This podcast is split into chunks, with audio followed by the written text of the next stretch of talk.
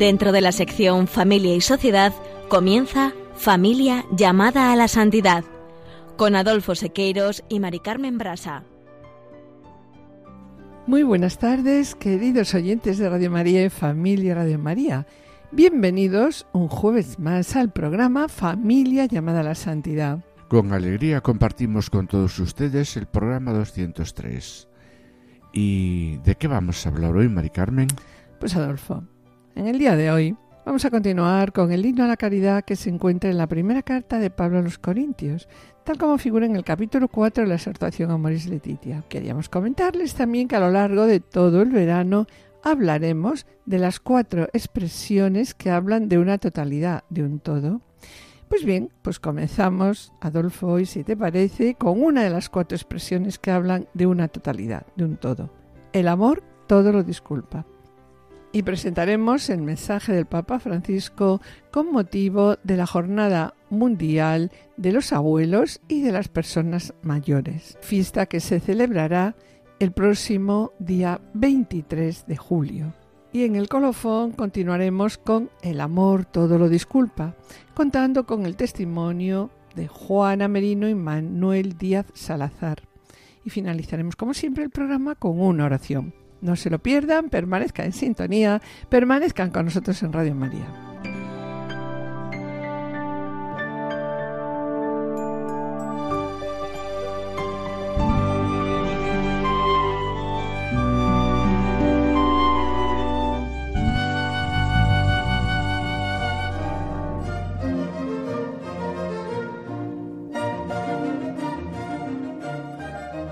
Hacernos eco en estos momentos del mensaje del Santo Padre Francisco para la tercera Jornada Mundial de los Abuelos y de los Mayores, que como les hemos dicho se celebrará el próximo 23 de julio del 2023. Y dice así, este año, la cercanía entre la celebración de la Jornada Mundial de los Abuelos y de los Mayores y la de la Juventud, ambas tienen como tema la prisa, la prisa de María por ir a visitar a Isabel y de ese modo nos llevan a reflexionar sobre el vínculo entre los jóvenes y los ancianos. El Señor espera que los jóvenes, al encontrarse con los ancianos, acojan la llamada a custodiar la memoria y reconozcan gracias a ellos el don de pertenecer a una historia más grande. Y confirma el Papa que la amistad con una persona anciana ayuda al joven a no reducir la vida al presente y a recordar que no todo depende de sus capacidades. Para los ancianos, en cambio, la presencia de un joven les da la esperanza de que todo lo que han vivido no se perderá y que sus sueños pueden realizarse. En definitiva, la visita de María Isabel y la conciencia de que la misericordia del Señor se transmite de una generación a la otra revelan que no podemos avanzar y mucho menos salvarnos solos, y que la intervención de Dios se manifiesta siempre en la historia de un pueblo.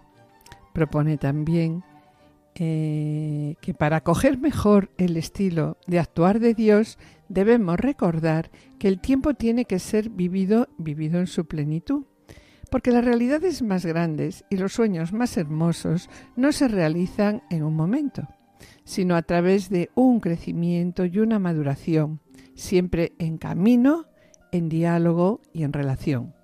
Y aconseja que aquellos que se concentran solo en lo inmediato, en conseguir beneficios para sí rápidamente, en tener todo enseguida, pierden de vista el actuar de Dios. Y añade aquí que el proyecto de amor de Dios, por el contrario, atraviesa pasado, presente y futuro.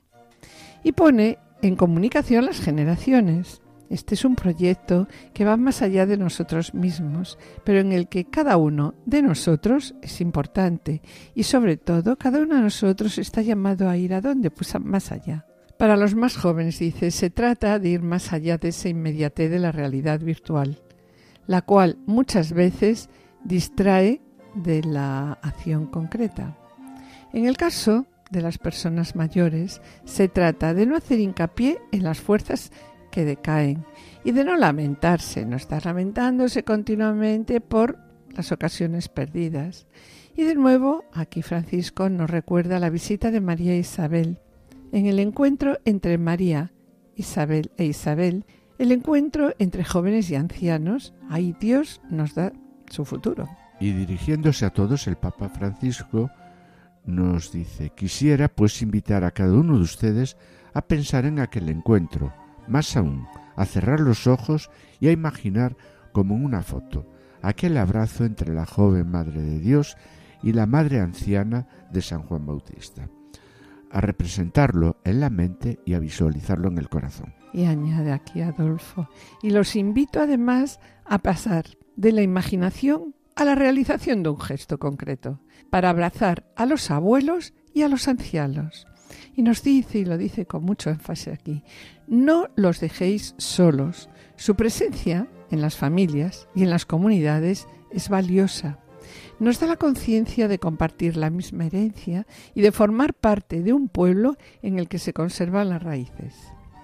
Y continúa Francisco, sí, son los ancianos quienes nos transmiten la presencia al pueblo santo de Dios. Tanto la Iglesia como la sociedad los necesita. Ellos entregan al presente un pasado necesario para construir el futuro. Honrémoslos, no nos privemos de su compañía y no los privemos de la nuestra. No permitamos que sean descartados. La jornada nos dice, la Jornada Mundial de los Abuelos y de los Mayores quiere ser un pequeño y delicado signo de esperanza para ellos y para toda la Iglesia. Renuevo por ello, y aquí nos invita, dice, renuevo por ello mi invitación a todos, diócesis, parroquias, asociaciones y comunidades, a celebrar esta jornada, poniendo en el centro la alegría desbordante de un renovado encuentro entre jóvenes y ancianos. Y ahora, dirigiéndose a los jóvenes, les dice, a ustedes jóvenes que se están preparando para ir a Lisboa, o que vivirán la Jornada Mundial de la Juventud en sus lugares de origen, quisiera decirles, antes de ponerse en camino, vayan a ver a sus abuelos, vayan a encontrar a sus abuelos, hagan una visita a un anciano que esté solo.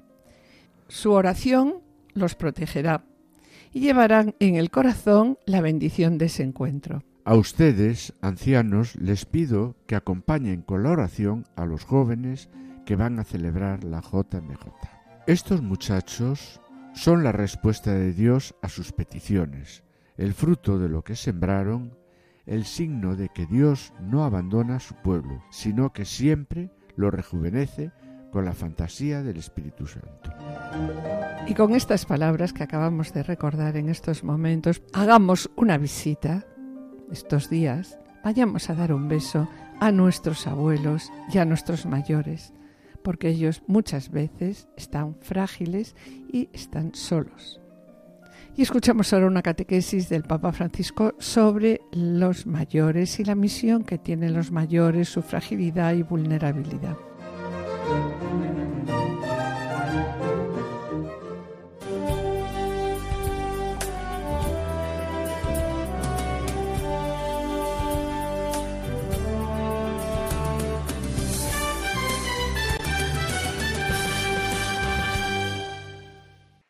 Queridos hermanos y hermanas, la catequesis de hoy está dedicada a la situación de los ancianos en la sociedad actual.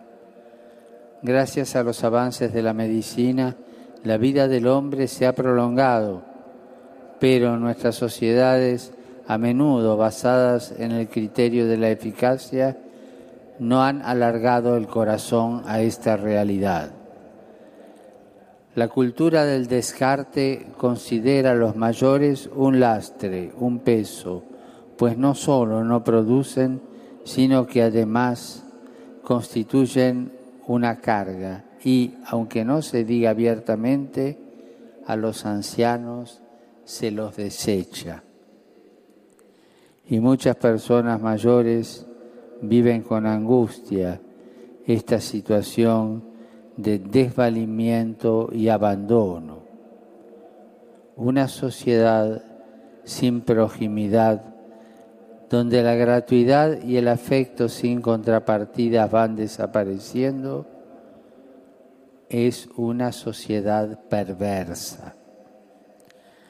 Fiel a la palabra de Dios, la tradición de la Iglesia siempre ha valorado a los ancianos y ha dedicado un cuidado especial a esa etapa final de la vida. Por eso mismo no puede tolerar una mentalidad distante, indiferente y menos aún de desprecio a los mayores y pretende despertar el sentido colectivo de gratitud y acogida para que los ancianos lleguen a ser parte viva de la sociedad. Los jóvenes de hoy serán los ancianos de mañana. También ellos lucharon por una vida digna recorriendo nuestras mismas calles y viviendo en nuestras casas. Tengamos bien presente que donde los ancianos no son respetados, los jóvenes no tienen futuro.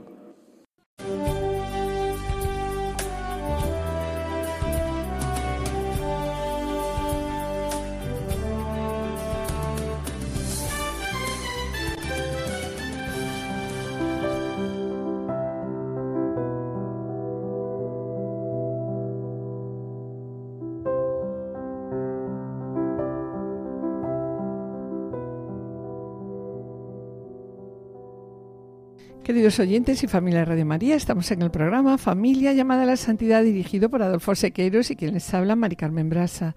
Finalizamos esta primera sección y quisiéramos adelantarles que en el colofón continuaremos con El amor todo lo disculpa, acompañados por Juana Merino y Manuel Díaz Salazar.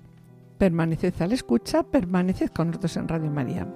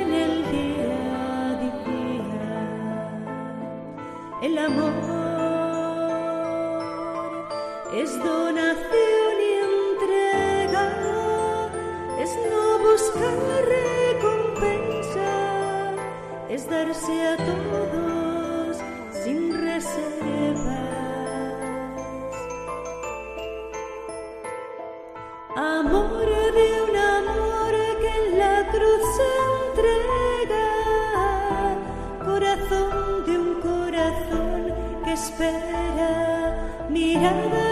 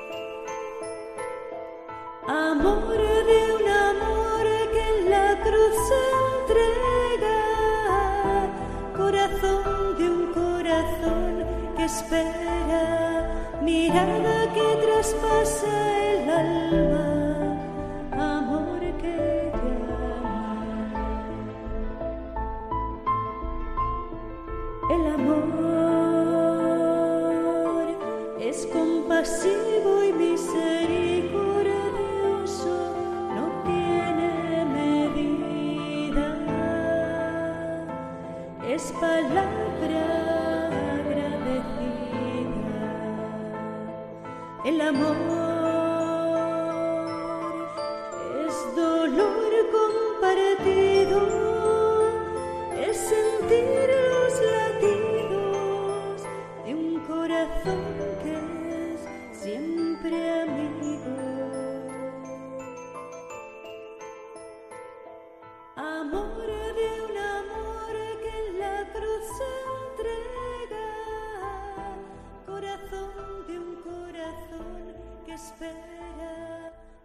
Y qué difícil, Adolfo, qué difícil es llevar adelante todo esto en el matrimonio y la familia, ¿verdad? Sí, y por otro lado, este ideal de amor es lo que atrae y al que desean llegar todos los matrimonios. Bueno, deseamos llegar, ¿no? Todos los matrimonios. Y aunque la Moris Leticia dice que este amor se vive y se cultiva en medio de la vida que comparten todos los días los esposos entre sí con sus hijos, el poder vivirlo en la vida matrimonial y familiar día a día sería imposible, sería imposible si no contáramos con qué, con la ayuda de la gracia, como se presenta en este himno en que el amor se muestra como el camino por excelencia. Realmente este ideal de amor, Mari Carmen, es el amor de Dios, pero para ello nosotros, como acabas de comentar, necesitamos la ayuda de la gracia, mucho perdón, mucha oración y una práctica asidua de los sacramentos, especialmente la penitencia y la Eucaristía.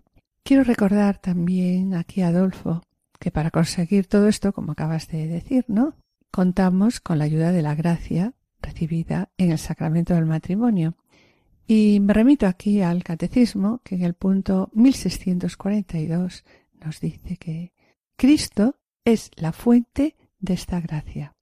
Pues bien, de la misma manera que Dios en otro tiempo salió al encuentro de su pueblo por una eh, alianza de amor y fidelidad, ahora el Salvador de los hombres y esposo de la Iglesia, que mediante el sacramento del matrimonio es el que sale al encuentro de los esposos cristianos. El Señor sale al encuentro de los esposos cristianos, permanece con ellos, les da la fuerza de seguirle tomando su cruz, de levantarse después de sus caídas, de perdonarse mutuamente, qué difícil, ¿no? De llevar unos las cargas de los otros, de estar sometidos unos a otros en el temor de Cristo y de amarse con un amor sobrenatural y fecundo. Y en este sentido, el Papa en la Moris Leticia dice, por eso es valioso detenerse, y lo volvemos a comentar, a precisar el sentido de las expresiones de este texto, para intentar, es verdad, una aplicación concreta pues de cada familia. Y bien, pues siguiendo esta recomendación del Papa Francisco, hoy mis queridos oyentes nos vamos a fijar en los números 111, 112 y 113 de la exhortación Amoris Leticia. Sí, y en primer lugar, pues la More Leticia dice, todo lo disculpa. Se diferencia de eh, no tiene en cuenta el mal, porque el término todo lo disculpa tiene que ver con el uso de la lengua. Puede significar guardar silencio. Sí, es verdad, Adolfo. Sobre todo, poder disculpar que lo malo que pueda haber en esa persona, guardar silencio sobre lo malo que pueda haber en la otra persona. Y también continúa diciendo, esto implica limitar el juicio, contener la inclinación a lanzar una condena dura e implacable, ¿no? No condenéis y no seréis condenados. Aunque vaya en contra de nuestro habitual uso de la lengua, la palabra de Dios nos pide. ¿Qué es lo que nos pide? No habléis mal los unos de los otros. La verdad es que en ocasiones vemos como las personas, todos nosotros, ¿no? Traemos una bolsa llena de malas vivencias que nos llenan de inseguridades y esa inseguridad personal a veces la descargamos en los más próximos. ¿Y quiénes son los más próximos? Por nuestro esposo o nuestra esposa.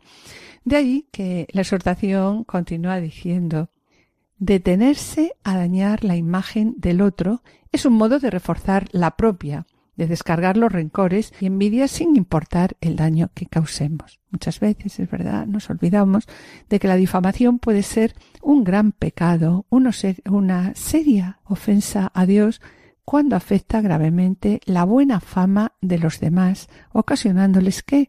ocasionándoles en ocasiones daños pues muy difíciles de reparar, ¿verdad? Sí, y, Mari Carmen, y por eso la palabra de Dios es tan dura con la lengua Y continúa diciendo la exhortación también que la lengua es un mundo de iniquidad que contamina a toda persona, como un mal incansable cargado de veneno mortal. Sí, dice Francisco, con la palabra maldecimos a los hombres, creados a semejanza de Dios, porque el amor, El amor, la verdad, Adolfo, cuida la imagen de los demás, como nos dice aquí la exhortación. sí, pero con una delicadeza Sí. que lleva a preservar incluso la buena fama de los enemigos. Y reafirma el Papa, en la defensa de la ley divina nunca debemos olvidarnos de esta exigencia del amor.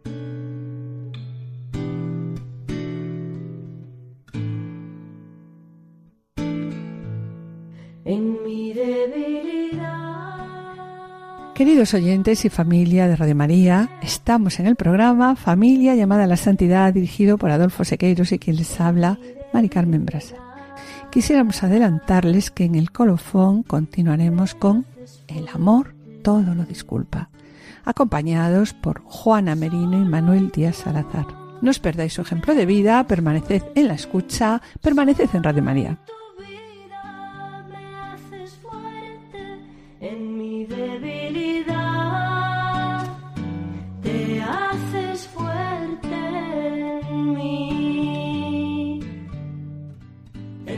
Y sobre lo que estamos hablando, Adolfo. ¿Y nosotros?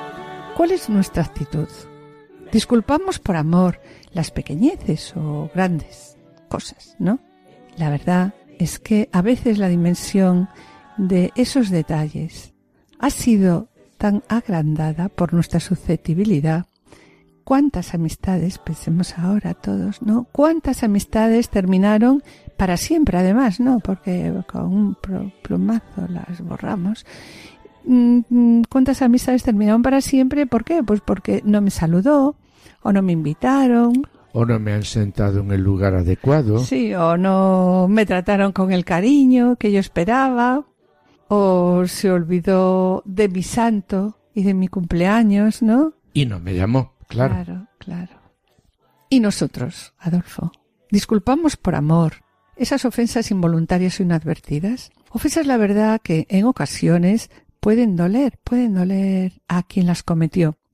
Y esa persona que nos ha ofendido, pues a veces también necesita una pequeña ayudita nuestra para que pueda disculparse con nosotros. María me invitó a la boda de su hija, organizó las mesas con los nombres de todos los invitados y yo, cuando fui a comprobar qué mesa me correspondía, mi nombre no estaba en ninguna lista. En el momento en que María se dio cuenta del error, pues ¿qué pasó? Pues que vino rápidamente a disculparse, lo siento, lo siento. Y sintió, la verdad, alivio cuando le dije, no importa, tranquila, que ya me he hecho un hueco en una mesa. Este es un ejemplo. Siguiendo la reflexión sobre nuestra actitud, pues nos preguntamos, ¿disculpamos por amor a nuestros verdaderos amigos? Es verdad que nuestro corazón, en nombre de tal amistad, no permite y no acepta nunca que algo puede herirnos, molestarnos y, menos aún, disgustarnos para siempre. Sí, es verdad. De ahí que en el matrimonio, en la familia, con los amigos, en el trabajo, es necesario paciencia, paciencia, calidad humana, humildad. Todo lo intentaremos a fin de disculpar a nuestros amigos y bienhechores, ¿verdad?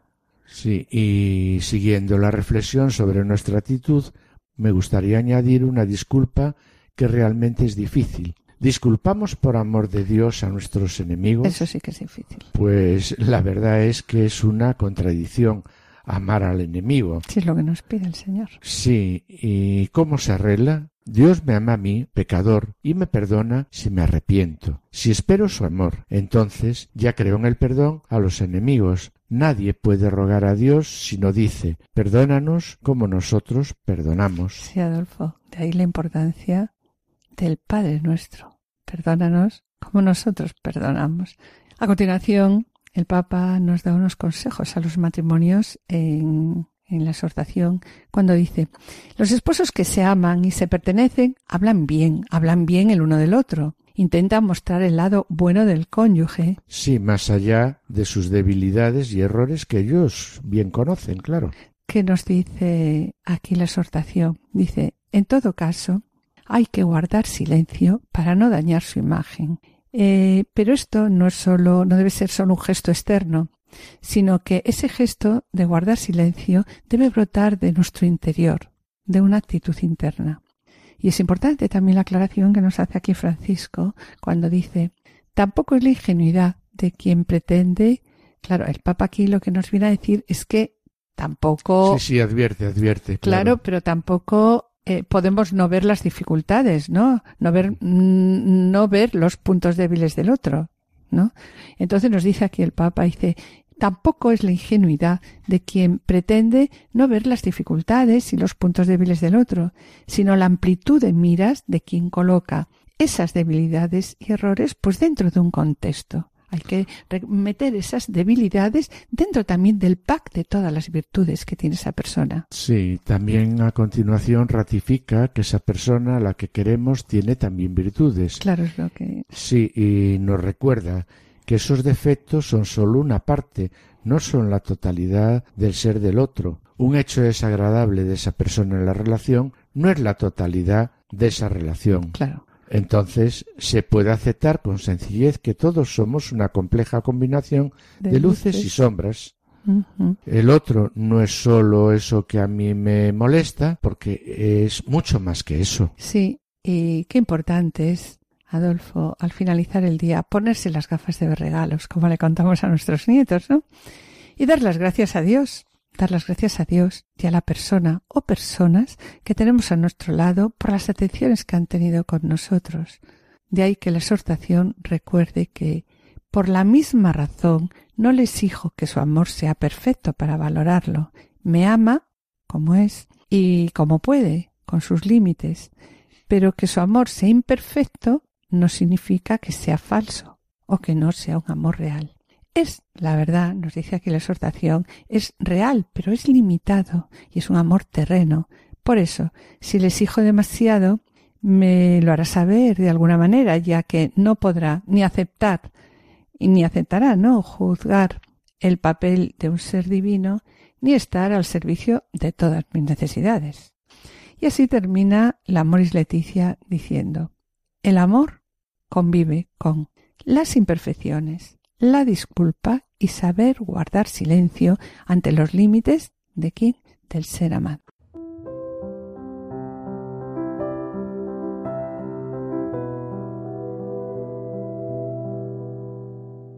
Queridos oyentes y familia de Radio María, estamos en el programa Familia llamada a la Santidad dirigido por Adolfo Sequeiros y quien les habla Mari Carmen Brasa.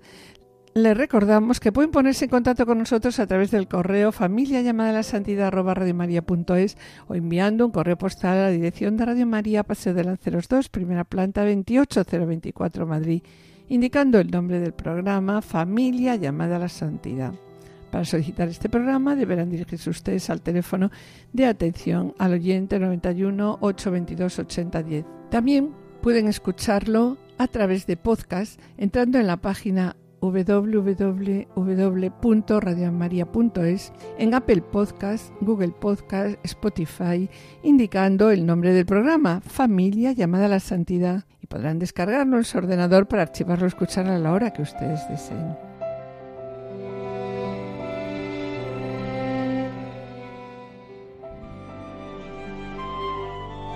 Colofón.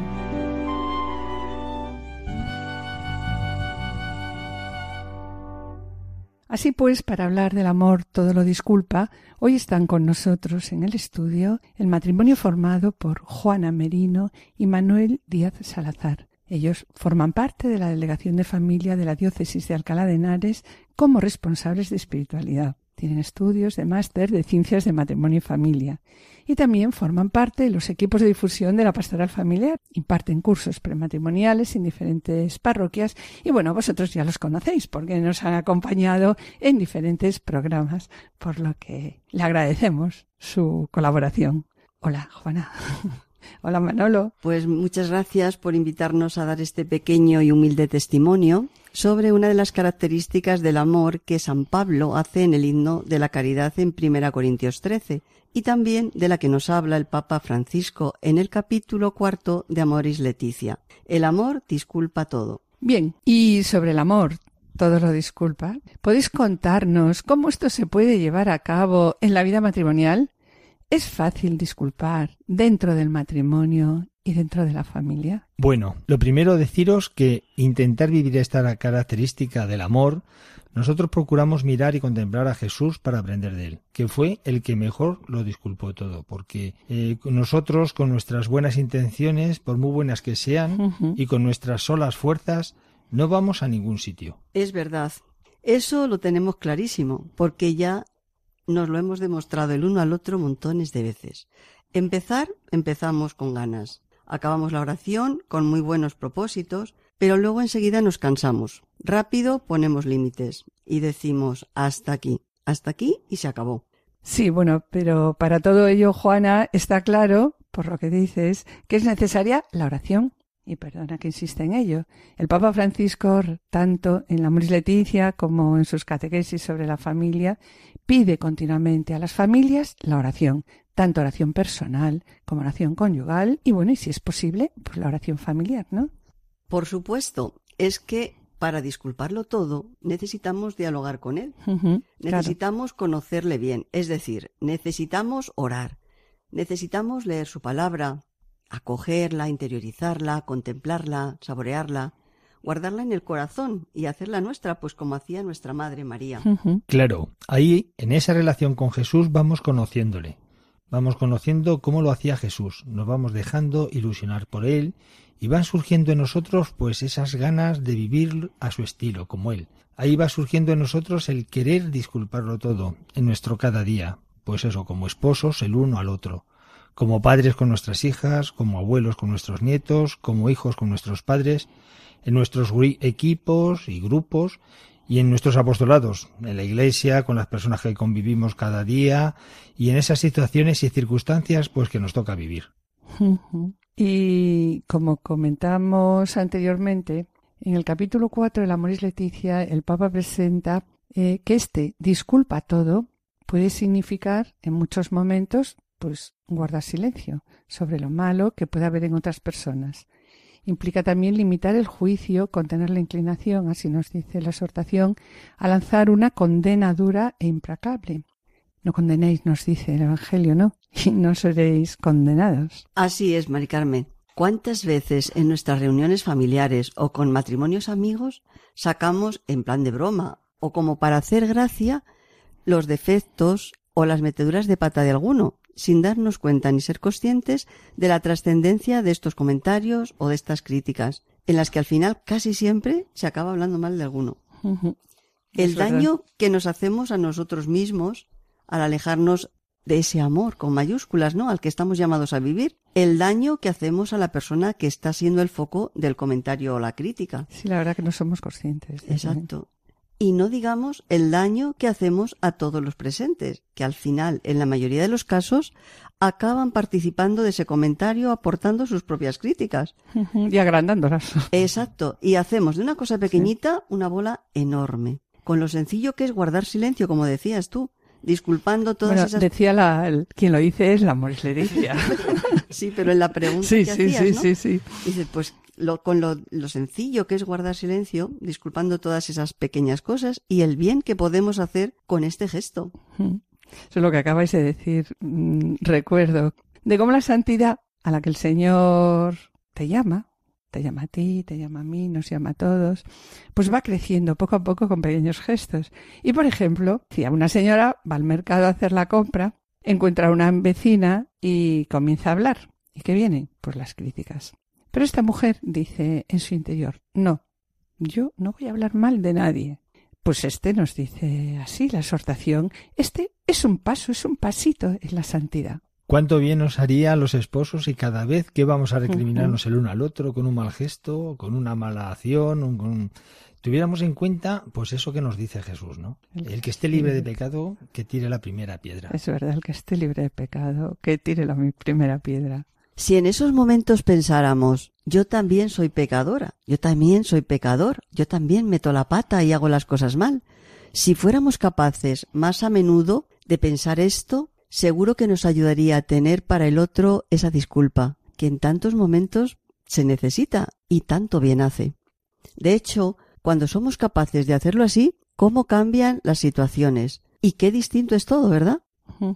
¿Cuántos enfados, mosqueos y malos rollos nos evitaríamos en nuestra relación? Pues eso, si recordásemos con más frecuencia lo que nos dice el apóstol Santiago. No habléis mal unos de otros, hermanos. Y lo que nos advierte el Papa, que la difamación puede ser un gran pecado, una seria ofensa a Dios cuando afecta gravemente a la buena fama de los demás, ocasionándoles daños muy difíciles de reparar. Como bien dice el Papa, el amor cuida la imagen de los demás con una delicadeza que lleva a preservar incluso a la, buen- a la, a la buena fama de los enemigos, es decir, no solamente de los amigos, sino incluso de los enemigos. Debemos de tener en cuenta que el disculpar no es sino un acto de justicia hacia una equivocación que ha podido tener el otro y con un error pero que no ha tenido culpa.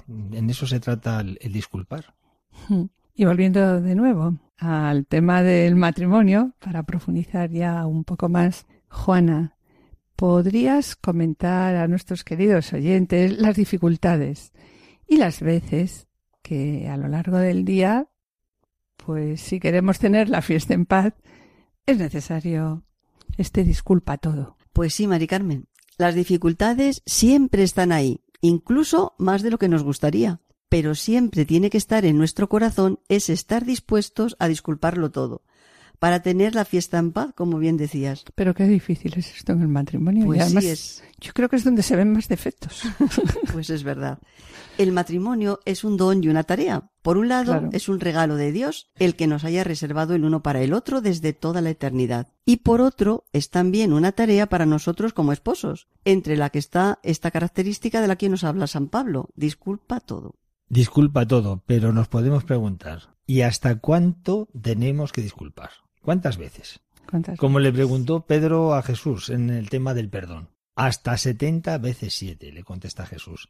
Es decir, siempre. Le podía haber dicho Jesús, mira, Pedro, fíjate en mí y aprende. Porque lo que realmente ayuda mucho es mirar a Jesús, es contemplarlo. Y contemplarlo especialmente en la cruz, ver ahí en la cruz hasta dónde disculpó él, porque en ningún momento a Jesús en la cruz se le escuchó quejarse, en ningún momento se le escuchó hablar mal de nadie, de manera que es él el que nos da la medida. Nos dice también la exhortación, como hemos comentado hace un momento, que los esposos que se aman y se pertenecen, ¿no? Hablan bien el uno del otro. Intentan mostrar el lado bueno del cónyuge más allá de sus debilidades y errores. En todo caso, pues guardan silencio para no dañar su imagen. Pero no es solo un gesto externo, sino que es algo que debe brotar de dónde? Pues de una actitud interna. Sí, esto me lleva a pensar en San José. San José era un hombre justo. Si importante fue para la historia de la salvación el sí de María, no lo fue menos el silencio, El del justo José. el silencio, y ¿verdad? poco se habla de ello, ¿verdad? Sí, se habla muy- La disculpa es un acto de justicia. Ante la falta de culpabilidad de aquel por el que hemos sentido, nos hemos sentido ofendidos. Y María no era culpable. Y la ofensa que siente José es disculpada en su silencio. ¿Y qué trascendencia la de ese silencio? Porque fíjate, si, si el sí de María, por el sí de María, vino la salvación al mundo, por el silencio de José, ésta se pudo llevar a cabo. Es que cuánto tenemos que aprender de la familia de Nazaret. Sí, es verdad, cuánto tenemos que aprender de ella.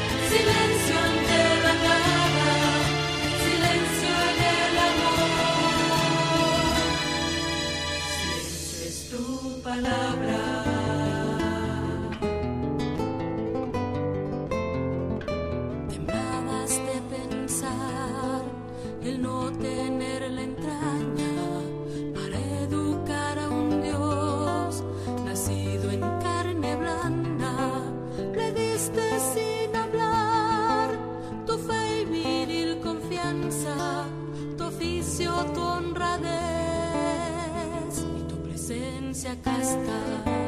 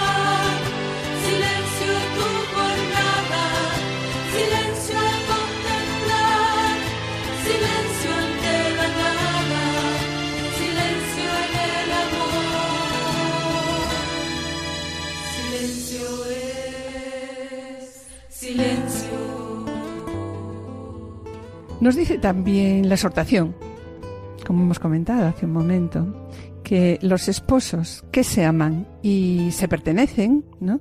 Hablan bien el uno del otro.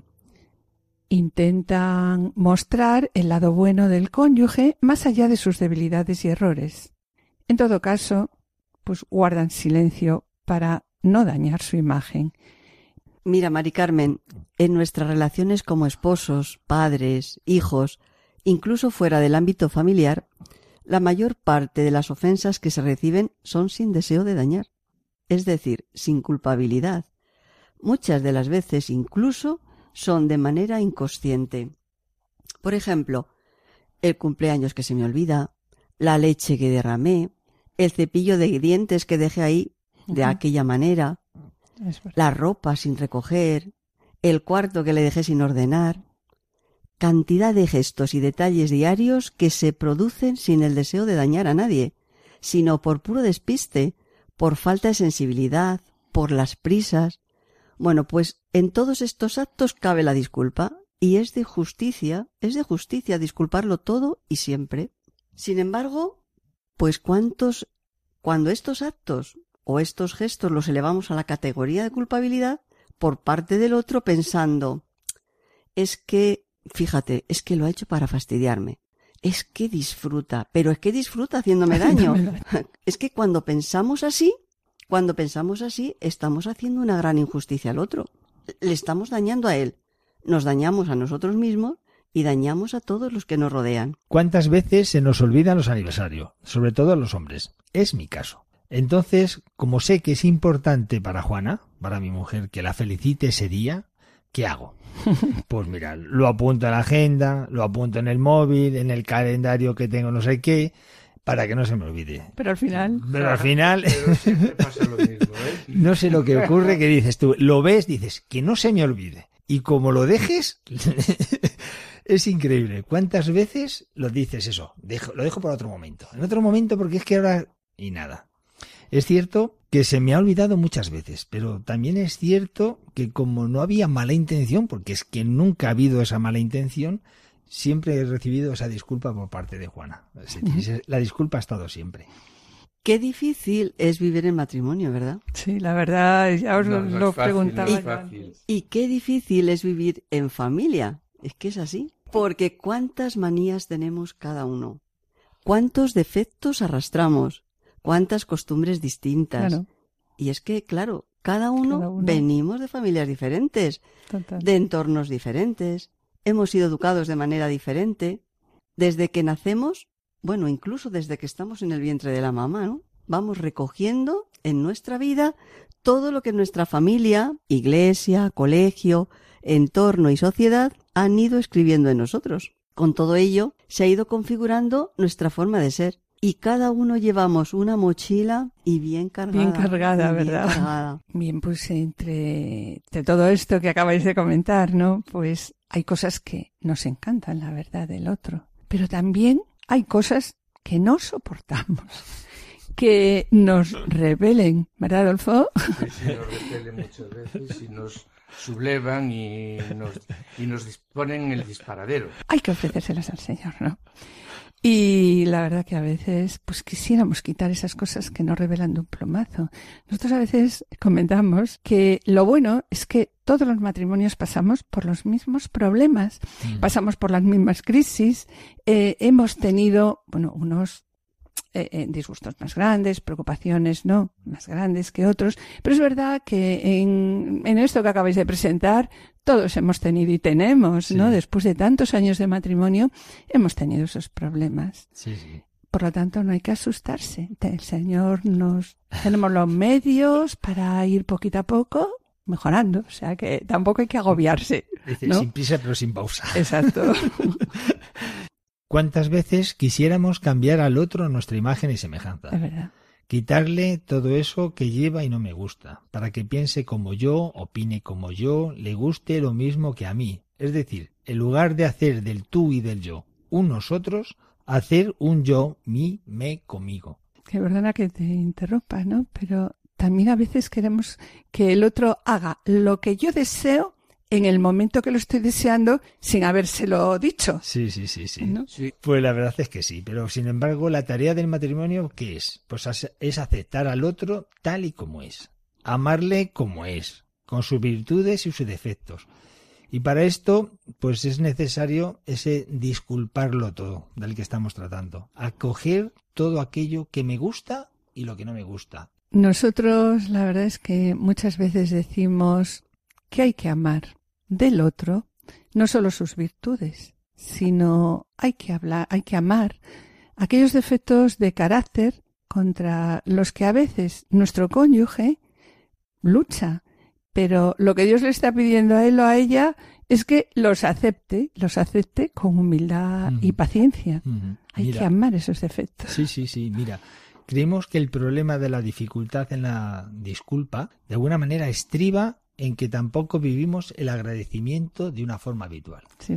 Cuando el Papa nos invitaba hace ya un tiempo a los matrimonios a vivir las tres palabras mágicas, perdón, permiso y gracias, como algo habitual en nuestras relaciones en el matrimonio, estaba pero que muy acertado. Porque eh, cuando lo que recibimos del otro lo vivimos como un derecho y no como un don, perdemos la perspectiva de sentirnos amados por él. Pues cuando mm, durante el día todos esos gestos de amor que nos tenemos pues pasan desapercibidos. Pues ¿qué pasa? Pues pasa que corremos el riesgo, el peligro de que al final solo queden pues esas cosas negativas que nos ha pasado en el día y no las positivas que han sido muchísimo mayores. Nosotros, al igual que vosotros, pertenecemos a equipos de Nuestra Señora. Sí. Y ya sabéis que uno de los puntos que se nos invita a vivir Sí. es el diálogo, Diálogo conyugal. conyugal. Bueno, pues nosotros ese diálogo lo comenzamos agradeciéndonos mutuamente los gestos, los detalles, las situaciones, los esfuerzos, las atenciones, todas esas cosas que hemos ido percibiendo el uno del otro y en lo que hemos visto el amor que nos tenemos. Bueno, esto nos ayuda a abrirnos y a que nuestro diálogo sea mayor. Al descubrir lo importante que es el agradecimiento habitual en nuestra relación, nosotros, más concretamente Juana, todos los días al acostarnos nos agradecemos aquellos gestos, detalles, acciones que hemos ido, pues eso, recibiendo durante todo el día y que los hemos acogido, pues eso, como un don.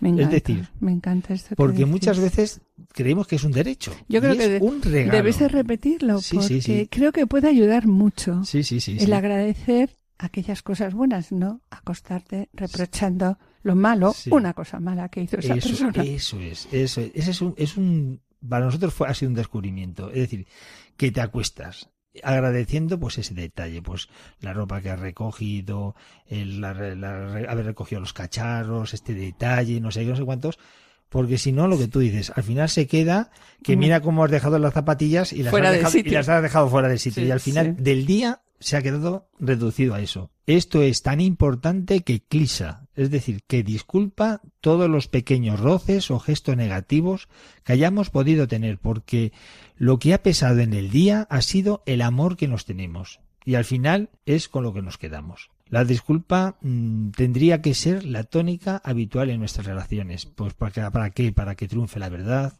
y verdaderamente sea el amor quien gobierne nuestras vidas. Bueno, pues el tiempo se nos acaba, ya lo sabéis. Queremos daros las gracias una vez más por vuestro testimonio de vida, porque a través de él nos habéis mostrado, como tantas veces, ¿no? Con toda humildad, la verdad y la belleza del Evangelio en un lenguaje sencillo y capaz de tocar nuestros corazones, sedientos de verdad y sedientos de Dios.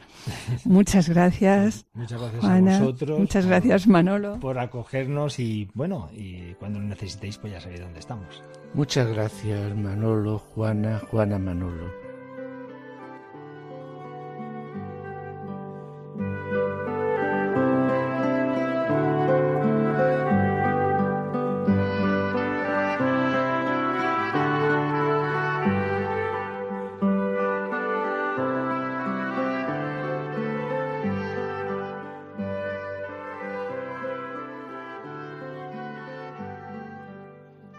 Mis queridos oyentes, vamos a pedir por la familia con esta oración de la Madre Teresa de Calcuta.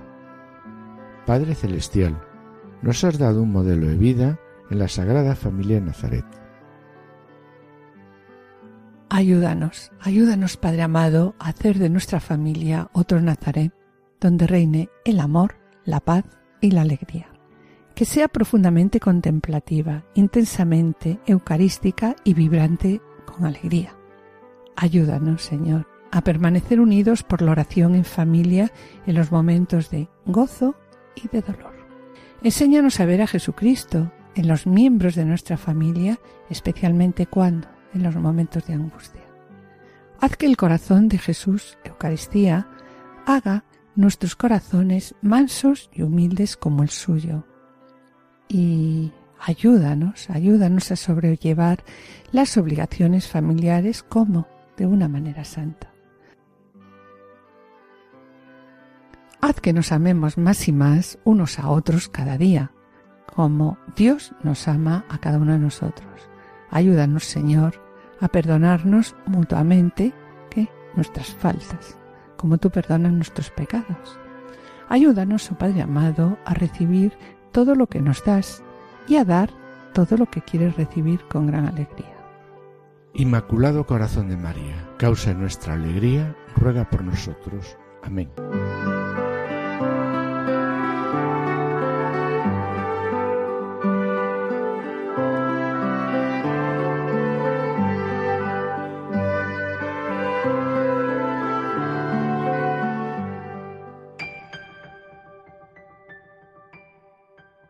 Y con pena, mis queridos oyentes, como siempre os decimos, tenemos que despedirnos. En el programa de hoy hemos presentado el mensaje del Papa Francisco con motivo de la Jornada Mundial de los Abuelos y Personas Mayores.